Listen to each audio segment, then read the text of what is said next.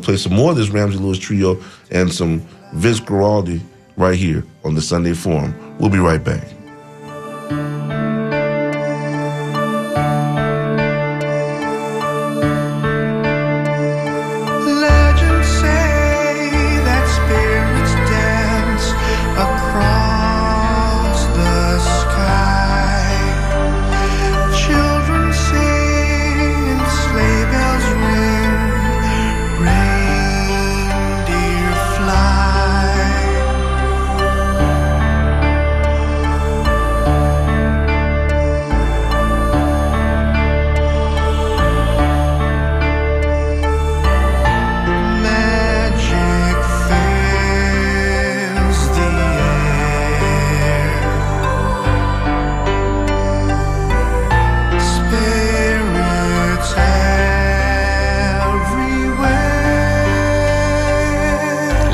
From NPR News, I'm Giles Snyder.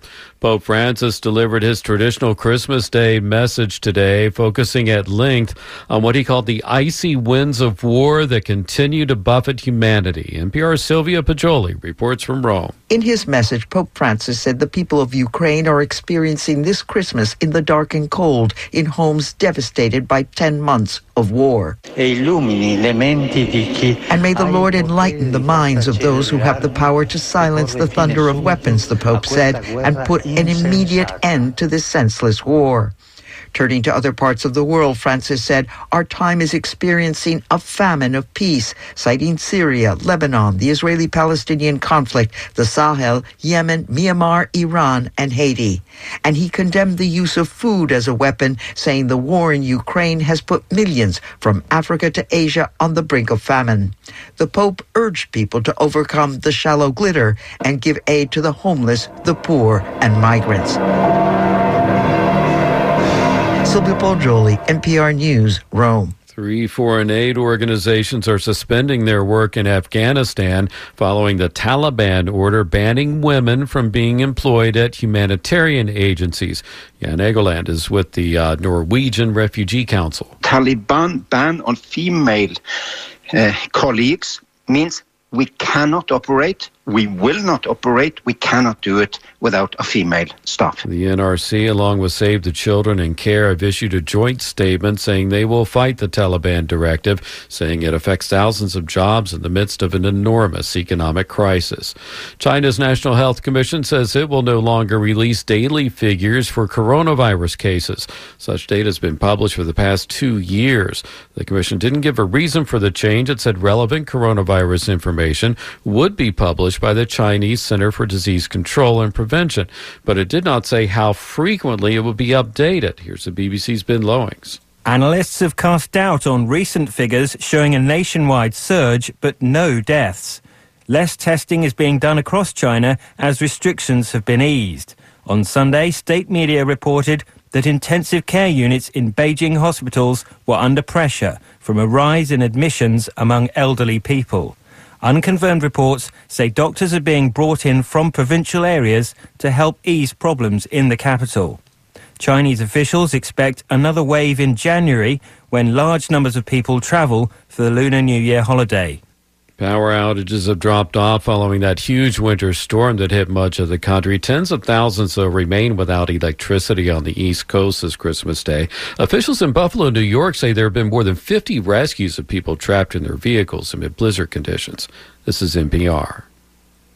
Severe winter weather is taking its toll on movie box offices this weekend. NPR's Bob Mondello has details. With Christmas falling on a Sunday, which means light attendance on usually busy Saturday night, this weekend was always going to be a rough one for Hollywood. But with sub zero temperatures and close to 80 multiplexes forced to close from Portland to Cincinnati to Buffalo, the box office outlook has gone from bad to, well, not too bad. Total North American revenues will still top $100 million for the weekend. Avatar The Way of Water will be closing in on a billion dollars worldwide by Monday. And the animated comedy Puss in Boots, The Last Wish, is getting its wish, off to a good start with kids out of school. Bob Mondello, NPR News. In Arizona, judge has rejected Republican Kari Lake's attempt to overturn her defeat in the Arizona governor's race, saying this weekend that there is no clear or convincing evidence of misconduct that would have changed the outcome of the November election that was won by Democrat Katie Hobbs. They claim that problems with some ballot printers were the result of intentional misconduct. She says she will appeal the ruling.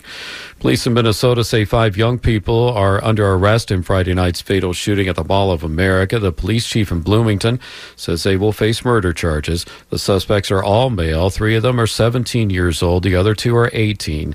Police are still searching for a sixth suspect in the shooting that left a 19 year old man dead. I'm Giles Snyder, NPR News. Support for NPR comes from NPR stations.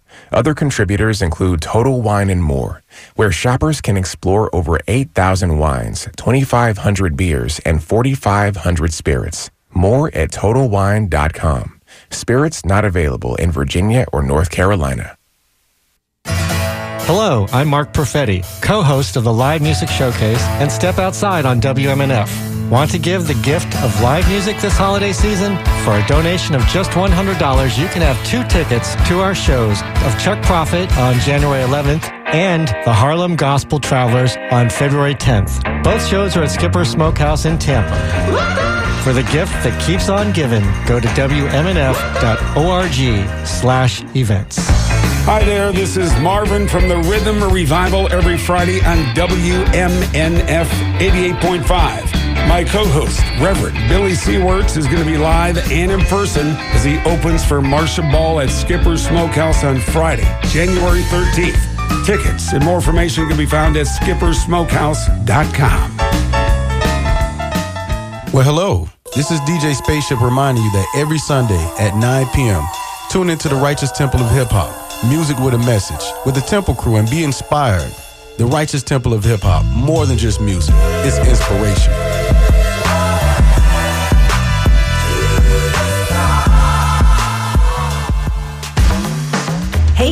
You want to play What If? Sure. How do you play? Easy. Just imagine something that you'd like to see happen. Like having it rain tacos on Tuesday? Or how about a four hour block of folk and acoustic music on WMNF? You don't have to imagine that. It's happening every Sunday morning, starting at 10 a.m. with Postmodern Hootenanny, hosted by me, Ed Lehman, featuring you and exciting Americana music along with classic folk favorites. And that's followed at noon for two hours with the Acoustic Peace Club with me, Jeannie Holton, and Nathaniel Cox, featuring the best of folk and singer-songwriters with great topical songs and music that matters. Get your four-hour fix of folk music every Sunday starting at 10 a.m. right here on WMNF Tampa. What about my Taco Tuesday? This ain't the Food Network, Ed. Oh.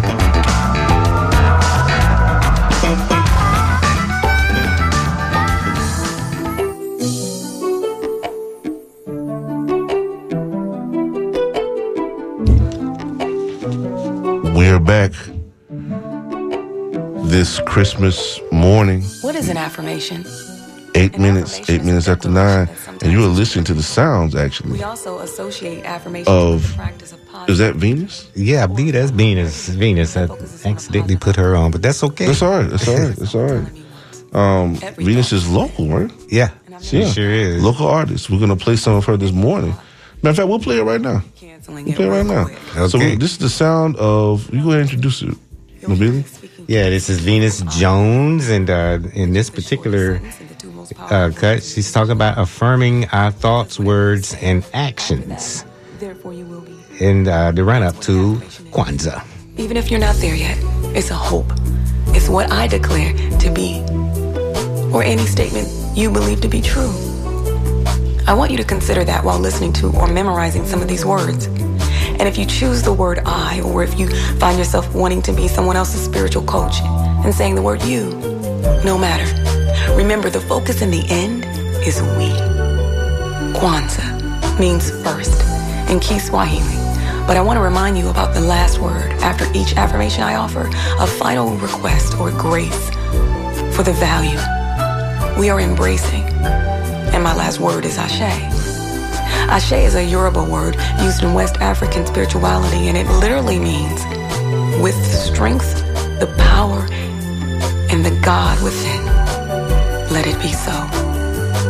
Which makes it very similar to Amen or Amen in the Christian tradition. You can learn about my first Kwanzaa experience on a companion CD, but now I want to share with you my first introduction to affirmations. It may have been your first introduction, and you didn't even know it. Do you remember when we were younger and children made fun of us because that was their job to be cruel at times? Well, I remember my mom telling me to tell them sticks and stones may break my bones, but words will never hurt me. well, if I said it with enough conviction, I actually believed it. But I noticed at other times that it didn't work, and it wasn't always true. Still doesn't always ring true to this day. But it was a declaration because it just meant that in that moment, I was in charge of my emotions. Yet if we are to be honest with ourselves, we know words can hurt and they can also heal, especially depending on the delivery and the package they come in. So that's what I want you to think about when using this tool is your delivery and the fact that words can be healing mechanisms. When I got a little heavier into affirmations from my own experience was when I ran into a uh, acting coach. Um, I am a accomplished actress, uh, model, and, and poet, and I am always looking for ways to improve when I'm not being negative. and this specific coach, um, he wanted me to look into the mirror and say things like, I am happy, I am healthy, I'm terrific, I'm making big money in commercials right now. and when I would read something like that, I started laughing because I didn't believe it. And I thought, why would I say that? First of all, especially something like I'm making big money in commercials right now. But the more I researched it, the more I realized most successful people do accentuate the positive. Mr. Collier even had me sing the song Accentuate the Positive, right? I didn't want to do that either. But then I tried it. And gradually, after a few songs and a few reads, there was a shift. And mark my words, eventually I began to ace my auditions and I was making big money in commercials. So when I got to that line on my paper, it wasn't funny anymore because it was true. Now, someone might ask, is your success due to the affirmations? And I would have to say that they definitely helped me get there. But it wasn't the affirmations alone because the universe rewards actions, not thinking. The thought sparks the command, and the command leads to the movement. Growing up in the Christian tradition, I was taught in church that God helps those who help themselves. There is a belief factor with the idea of ask and it shall be given. Those who step out on faith know we name it and then we claim it. There is nothing different here. When you begin to reclaim that type of power, no matter your belief in the divine or not, make no mistake, nine times out of ten, the ego, fear, doubt, or what some call the devil will erupt. And you have to welcome whatever pain you're feeling because you can let it go after you welcome it. And it may sound crazy, but whatever you resist, it will persist. So when you claim your divine power, the devil will appear or fear will be near. But you just got finished claiming your desire with a clear vision.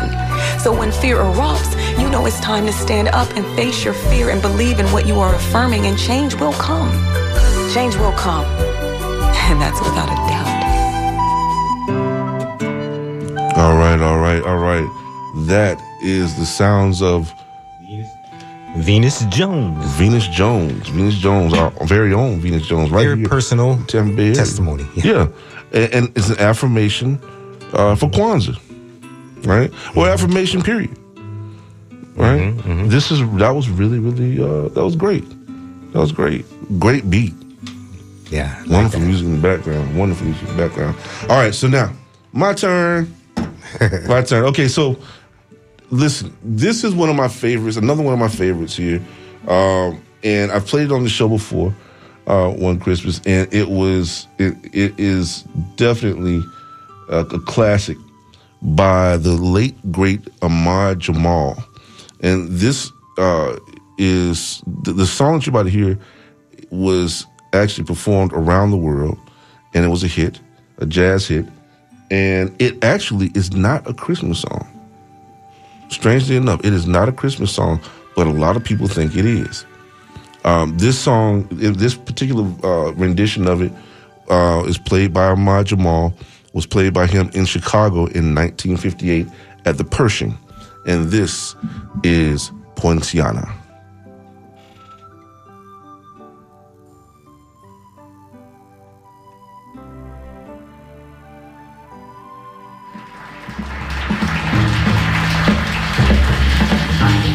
right here on the Sunday Forum at 8.5 Tampa, Sarasota, St. Pete. Ahmad Jamal, y'all. Merry Christmas.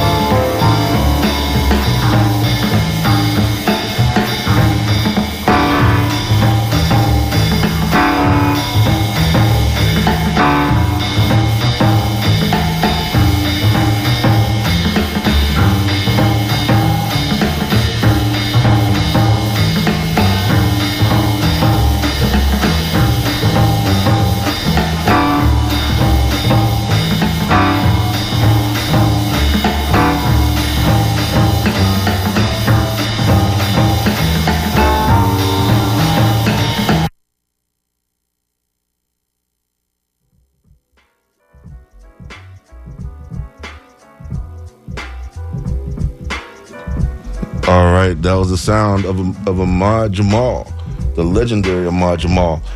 Uh, Poinciana played at the Pershing in 1958, and it, it, again, Classic folks, tune. That's a classic tune, man. Classic tune. This guy was uh, was a piano genius, and actually, that is not a Christmas song. But a lot of people think that Poinciana is is a uh, Christmas song, but it's Christmassy, Yeah. Right? And it puts you it puts you in the mood, uh, you know, the, the whole Christmas mood, man. So, um, I like it. I love it. My wife loves it. And where is Poinciana? Is that a place where they grow poinsettias? Right. You know, that's a good point. Which looks like Christmas plant, yeah. Yeah, exactly. I, I don't know where he got that from. I have That to was- research that one. I That was just that. an aside. That's just a, side, a little side note there. Yeah. All right. So check it out. Um, we had a we had a um, a request right earlier. Okay.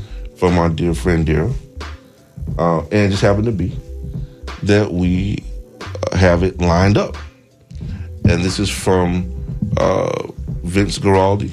For those of you who don't know who Vince Guaraldi is, he was a another piano genius, um, jazz great, uh, and he was the man who actually was behind the sound of Charlie Brown, the Peanuts uh,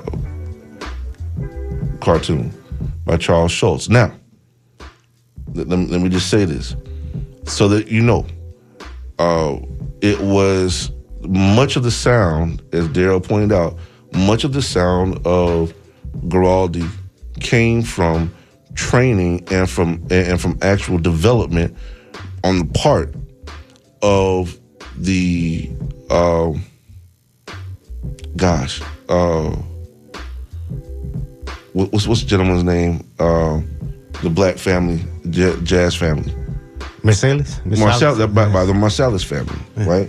Uh, by his father, uh, by Winter Marsalis, his father, and um, who, who worked with them on these on these creations that we see that we see now uh, on Charlie Brown.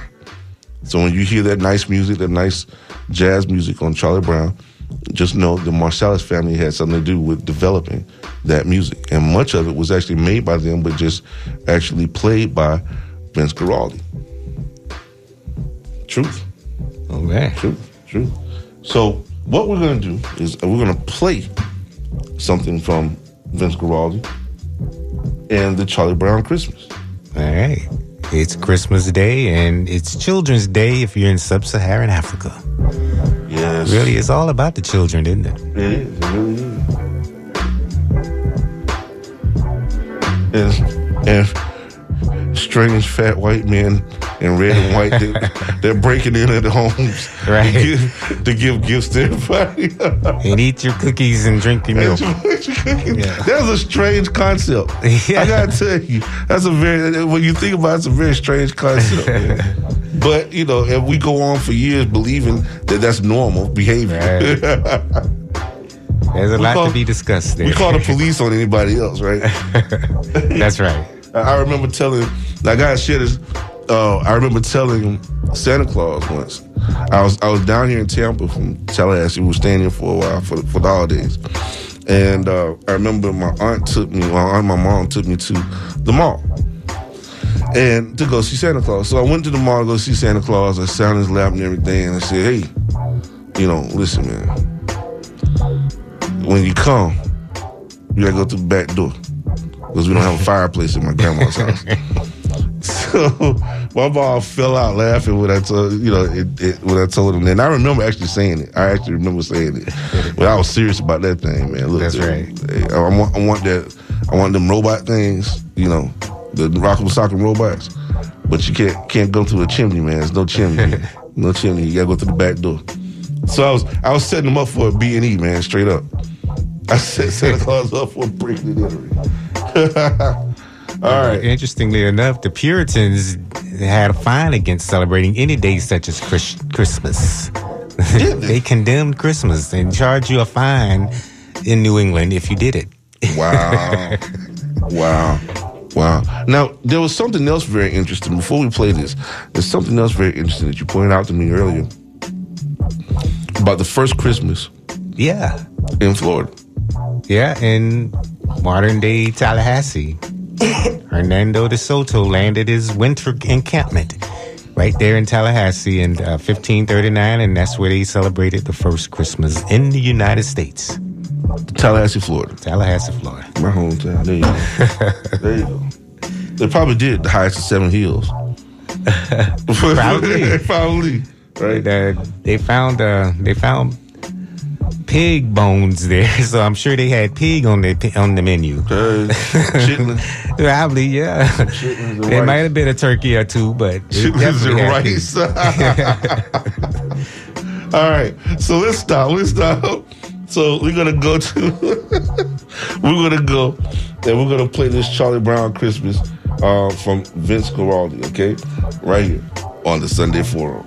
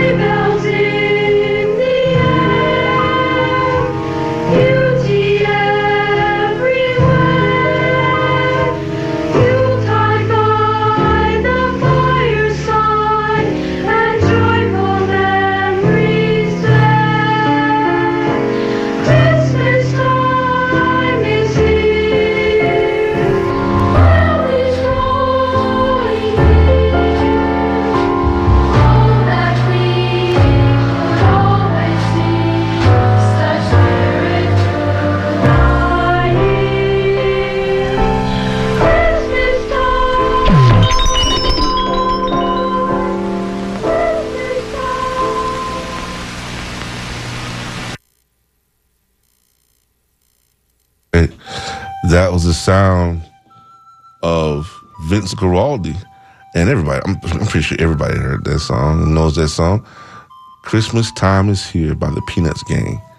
Oh, and yeah. Vince Guaraldi. I, rem- I recall it. Yeah. Yeah, man. Yeah, they had a little sorry, but uh, Christmas tree they found. But, you know, what is this? Great job, Charlie Brown. right, they, all- they always wanted to blame everything on. Charlie Brown. But of course, he was the star of the show. Yeah, yeah, yeah, yeah, yeah, yeah, man. Listen, this is the Sunday Forum, uh, Christmas morning, and we are playing the, the jazz hits of Christmas right here on the show. Call in 813-239-9663, 813-239-9663. Tell us about your Christmas so far and what you're doing and give us a, make a, tell us one of your jazz favorites. And it's, if it's your birthday, call us because it's your birthday. It's your birthday. it's your birthday. We want to hear from you right here on the Sunday Forum, 813-239-9663. We care. We always care about you. All right. So, Mabili. Yeah. We have um we have so much more. Good God. Um, okay, so we have another Ramsey Lewis great. Ready? Oh yeah, Ramsey Lewis. love Ramsey Lewis. Who doesn't love Ramsey Lewis? Come on, man. Come on. There's something wrong if you if you don't. Yeah, that piano. Oh man. right? All right, so now this was this was my favorite because uh, it, it's very upbeat, right? And mom used to put me to sleep with this, which would put me to bed, and this was one one of my favorites. Uh, and it's Santa Claus is coming to town by Ramsey Lewis. You're gonna enjoy this, folks. Another jazz jazz great right here on the Sunday Forum, at 8.5 Tampa, Sarasota, St. Pete.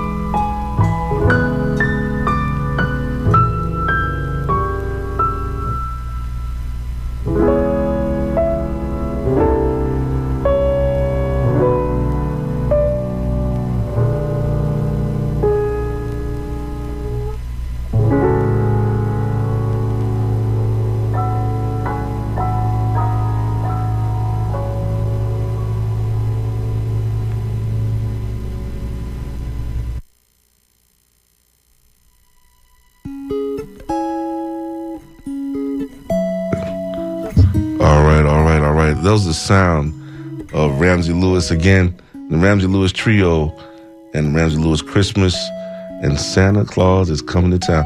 A nice, smooth piece, right? Nothing overly, nothing depressing or anything like that. No, it's it's upbeat, jazz, smooth type stuff. You know, mm-hmm. drink your eggnog with your rum in it or whatever it is, and sit by a fire or you watch your kids open their gifts and things, and you know, even the kids enjoy it. The kids enjoy the music, man. You know, so listen, uh, we have some really good stuff for you in the new year. We have a movie coming out. We, we spoke of it earlier. Uh, Chevalier. Chevalier. Chevalier is a story of uh, um, a man who actually was Mozart's Wolfgang Amadeus Mozart's best friend. Actually, um, Mozart came to live with him in Austria during the time of um, not Austria in, in France, excuse me, during the time of Yeah. uh, the Baroque period, I believe it was, and and they um, they hit it off 1700s. 1700s, and and let, let me let me just say, uh, this gentleman was an expert swordsman. Yep. an expert swordsman. He, no one could beat him. No one could beat him. Even his own his own teacher. he he surpassed the this is, you know they say, and now the student becomes the master. Well, yeah, he actually became the master. He was a master swordsman, and he got into a lot of duels. Got into a lot of duels, man, and he got into you know he was uh, because people al- always wanted to try him all the time, right? Because because of his because of his his race, uh, they wanted they wanted to uh, And jealousy. yeah, and jealousy because the women liked him. Oh yeah, women loved him now, and but he actually uh, he was well liked overall, but um, you know the issue of his race was always uh, a problem. People call him the Black Mozart, but you might actually think of him as the white Joseph Ballon. right, right, right, right. Mozart is the Mozart's white, is the Joseph white Ballon, yeah. Joseph Ballon. Yeah. So um, he was there. He might have been the inspiration for the book, The Three Musketeers. He was friends with the mm-hmm. Prince of Wales and Marie. He was he tutored Marie Antoinette in mm-hmm. piano, mm-hmm. and may have aided in the writing of some of Mozart's music. So, you know, he was quite an interesting character. Absolutely, He was totally unsung and untold till this point. Absolutely. Do we have a an excerpt on that that you wanted to that you're able to play, or is it? Yeah, there's some excerpts. hmm Are we able to play it? Or? Yeah. Okay. All right. So let, let's uh, I, listen, folks. We encourage you. We encourage you to, to pay attention to this as it comes out next year, th- this coming year, uh, in 2023, and it's called Chevalier. Chevalier. Check it out.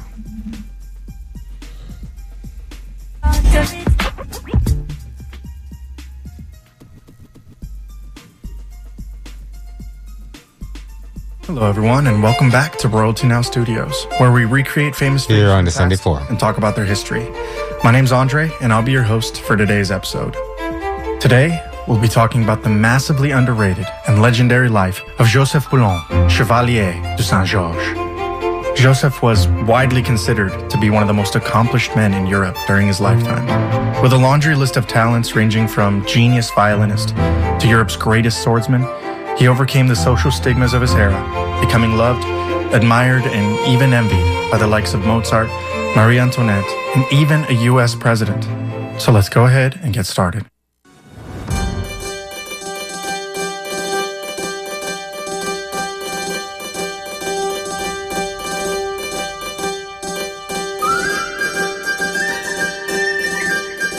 Joseph Boulogne began his incredible life on Christmas Day, 1745, on the French Caribbean island of Guadeloupe. His father, Georges Boulogne du Saint Georges, whom I'll be calling George, was a wealthy plantation owner. His mother, Nanon, a Senegalese woman renowned for her truly stunning beauty, was the slave and personal maid of his father's wife. Now, even though George was married, and many men of the time simply disavowed any illegitimate children they had, George is said to have legitimately loved Joseph and his mother Nanon. He not only acknowledged his son and gave him a surname which broke convention for the time, but he also completely provided for them. As Joseph was seven years old, his father decided that he wanted better for his son. He wanted to make sure that Joseph got the best education he could. So they left Guadeloupe and his mother Nanon and sailed to France.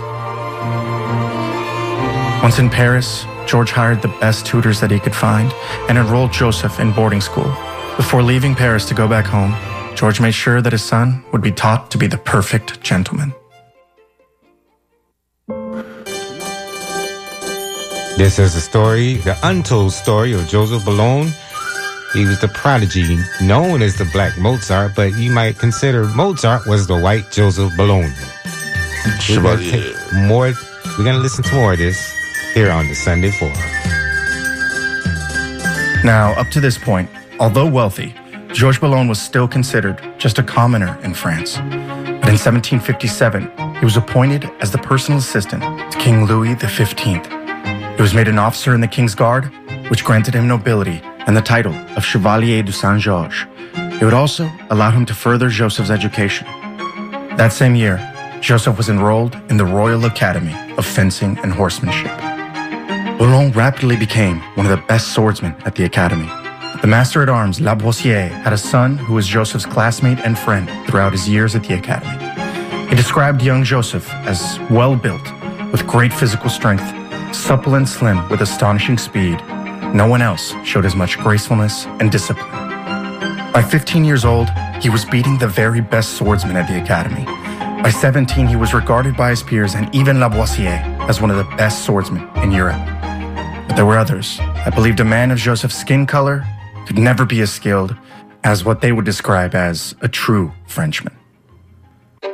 Alexandre Picon, a fencing master from Normandy, sent a challenge to Joseph's father, asking him if he could publicly duel his mulatto. Now, this word is used to describe a person who's of mixed African and European ancestry. And although it's now dated, it was incredibly offensive in France. Picon used the word as an insult, and it was taken as such. Joseph accepted the challenge.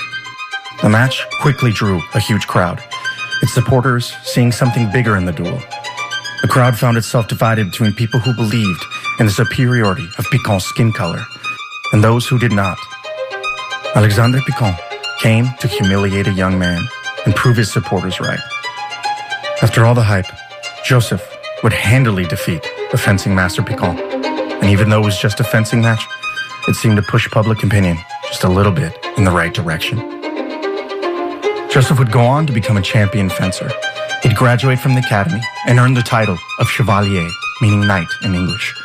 He could finally take his father's title, and for the first time in his life, he was Joseph Boulogne, Chevalier de Saint Georges. By this time in his life, Saint Georges was already immensely popular, especially with the women of Paris. He was handsome, athletic, intelligent, and graceful. He was the perfect gentleman. He dazzled Parisian society, and his company became highly valued. Before he was 20 years old, two famous composers had already dedicated their works to him. It was these friendships that may have led him to what would become the true love of his life music. In 1769, bewildered Parisians looked up to the stage and saw Joseph Boulogne, the best swordsman in France, playing amongst the violins of one of Paris's finest orchestras. He had never told anyone that he could even play violin. He would be concertmaster within two years, meaning he was the best of the violins. By 1772, he was getting standing ovations for his solo performances. Following year, he was named the symphony's director. Joseph's meteoric rise through the music world of Paris would make his celebrity soar to new heights. It was during this time that he began to be called La Mozart Noire, which meant the Black Mozart. Joseph was free to do whatever he wanted, to follow any passion that struck him, thanks to his father, who had never ceased his support of Boulogne. But in 1774, Georges Boulogne, the original Chevalier de Saint Georges, passed away at his home in Guadeloupe. In his will, George had left Joseph and his mother Nanon a healthy sum. But against his father's wishes and according to French law, it was given instead to Joseph's sister, George's legitimate daughter from his marriage. Joseph was left only with a heart full of grief for the man who had showed him love when most would have cast him aside. With no money to his name, he would have to rely on his own talents to get him by. Luckily, he had many to choose from. Over just the next couple of years, he would participate in hundreds of duels, direct the symphony, perform solos, upstart a genre of classical music in France, compose 20 pieces of music, write comedies, and he once even had a boxing match. In 1776, the Paris Opera was struggling, financially and creatively. Boulogne was the obvious choice for the next director. But once again, he was reminded that not everything was about skill, and that his color was something that some people just could not get by. Three of the opera's leading ladies presented a petition to Queen Marie Antoinette, assuring Her Majesty that their honor and delicate conscience could never allow them to submit to the orders of a mulatto. This immediately became quite the scandal. To save himself and the Queen embarrassment, Boulogne would decide that he would just withdraw his name from consideration completely. In response to the petition, Louis XVI took the opera back from the city of Paris. From then on, Marie Antoinette would hold her musicals at Versailles. She limited the audience to only her intimate circle and a few musicians, among them, Joseph Boulogne. Boulogne would play his violin for them, with Her Majesty playing along on the piano.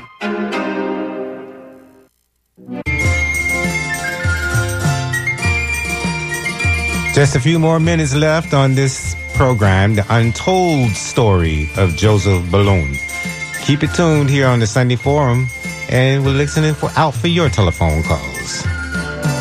For the next few years, Saint Georges would bounce around, charming everyone in sight, fighting, playing, and composing. But what's interesting about this time is that in the summer of 1778, Saint Georges and Mozart would stay in the same house. During this time, Mozart would write three better known works, potentially with the help of Joseph Boulogne playing his violin for him. By the mid 1780s, Saint Georges became the patron of his longtime friend and admirer, Louis Philippe II, one of the wealthiest men in France and cousin to the king. Philippe was incredibly important in the story of the French Revolution.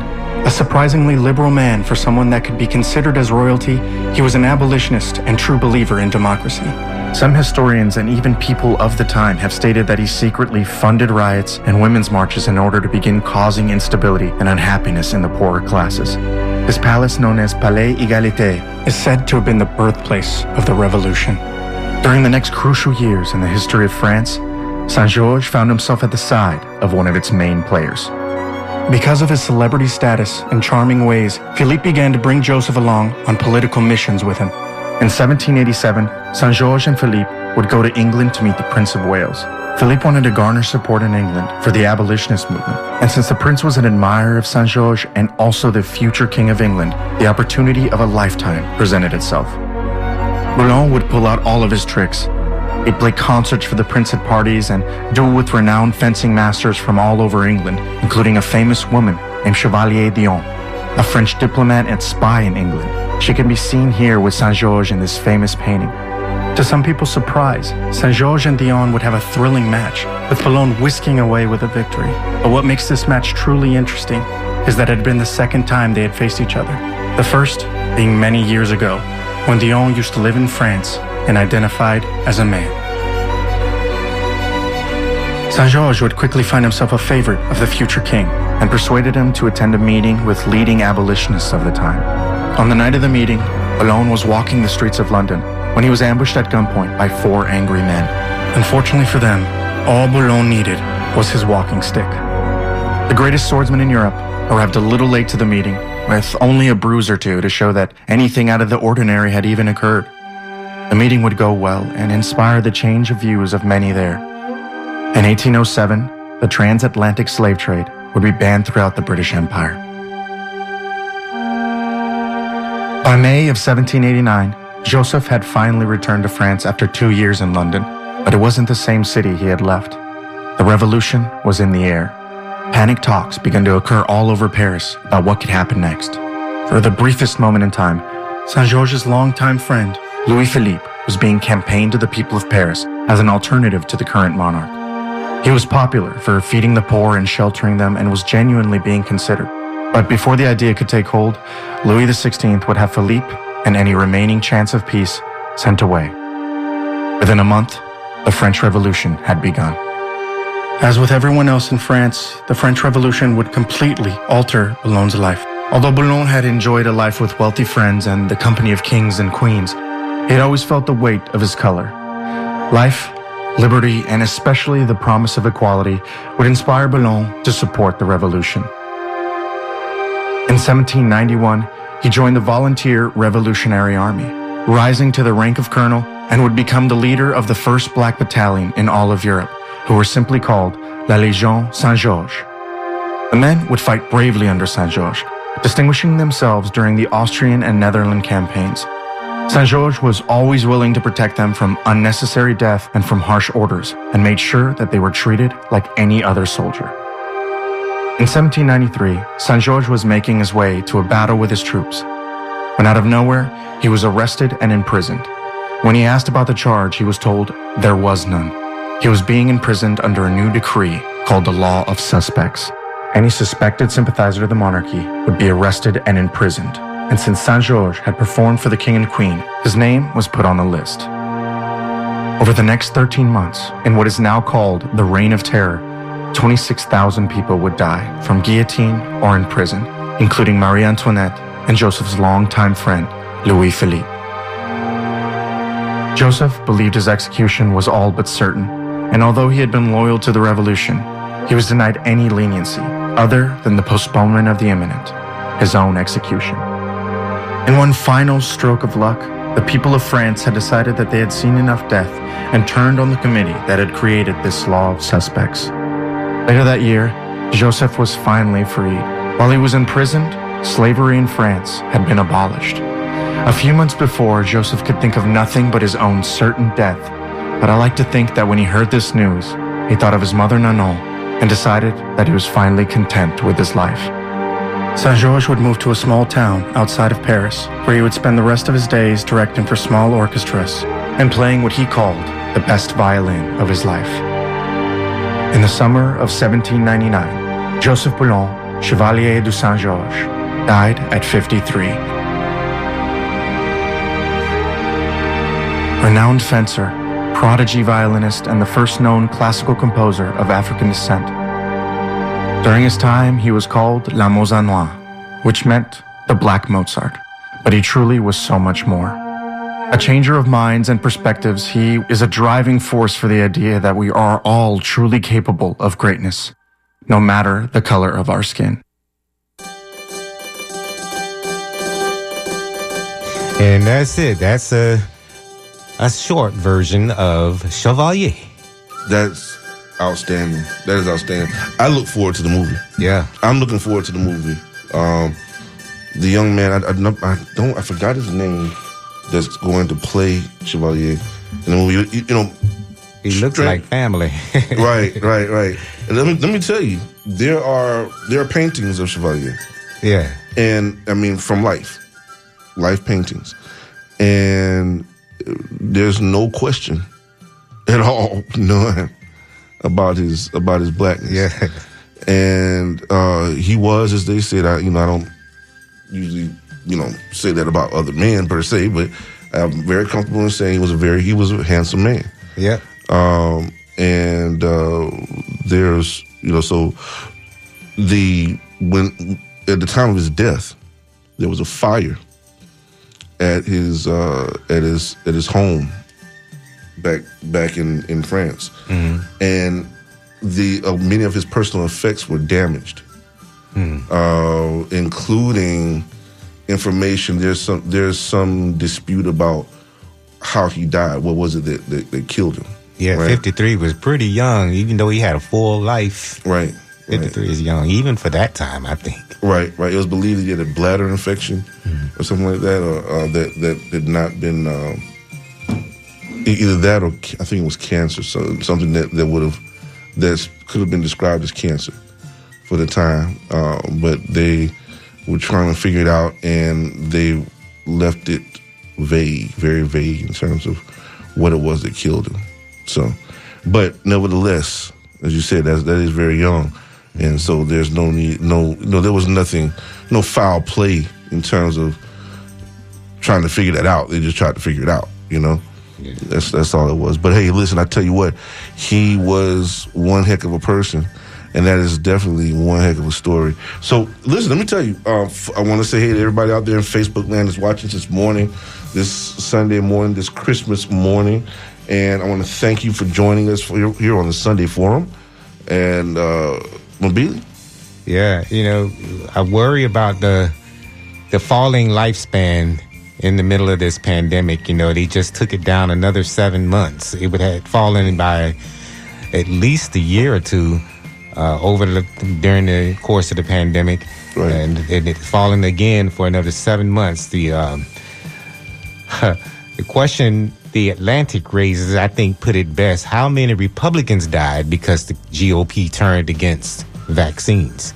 And I think that's a fair question, given the fact that here we are in the triple demic, here we are in the middle of winter, and the numbers are rising again in Florida. Much as they don't want to report it, they're worse than China when it comes to reporting. But you know, the numbers are rising. Three, at least three thousand deaths last week, at least, and maybe thirty-two. Uh, I mean, cases last week. At, at least ten percent of those deaths, three hundred some odd deaths in the Tampa, in the Florida area, in Florida. So I think that that's a valid question going forward next year. How much longer do we have to deal with the the misinformation, the disinformation that continues to flourish, and how much longer are we going to have to deal with a governor that is insisting on empowering, you know, anti-vaxxers, you know, and uh, now wants to go to court, you know, next year we should be turning the tide on this, and it seems like things are just getting worse. And that's going to be top of mind for me, you know.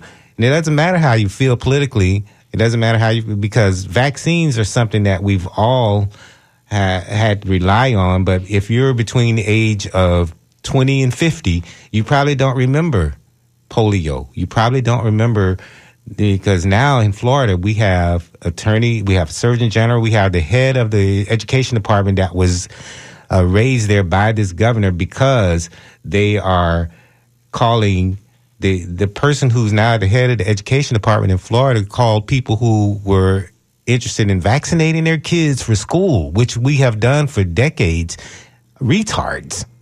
I mean, any any legitimate person that's got a, a, a stable mind doesn't even use that word anymore, and yet this person is in office calling parents that word, you know, because they want to uh, maintain vaccinations.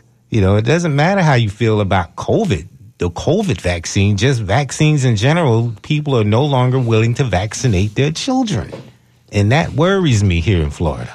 This this uh, unforgiving scrutiny, uh, unwarranted scrutiny, yeah, that exists is absolutely uh, ridiculous, and I fail to see, fail to see how it is that we continue to that, that there's a that there's even a segment of our society that thinks that this governor, this administration,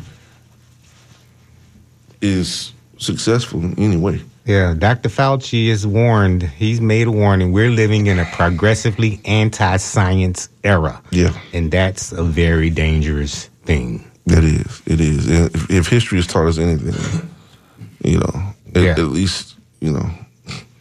At I don't know. Remember polio. you know, Yeah. remember what that could do. My sister was born with polio. Yeah. You know, and that you know she beat it, but it's like a lot of people didn't. You know, and, Right. so you know we just we just have to do better, folks. We got to do better. Listen, um, I just want to say again, I'm gonna, we have we have uh, Winter Wonderland by Randy Lewis that we're gonna play as we go out. Uh, want to encourage people to go check out Chevalier in the coming year.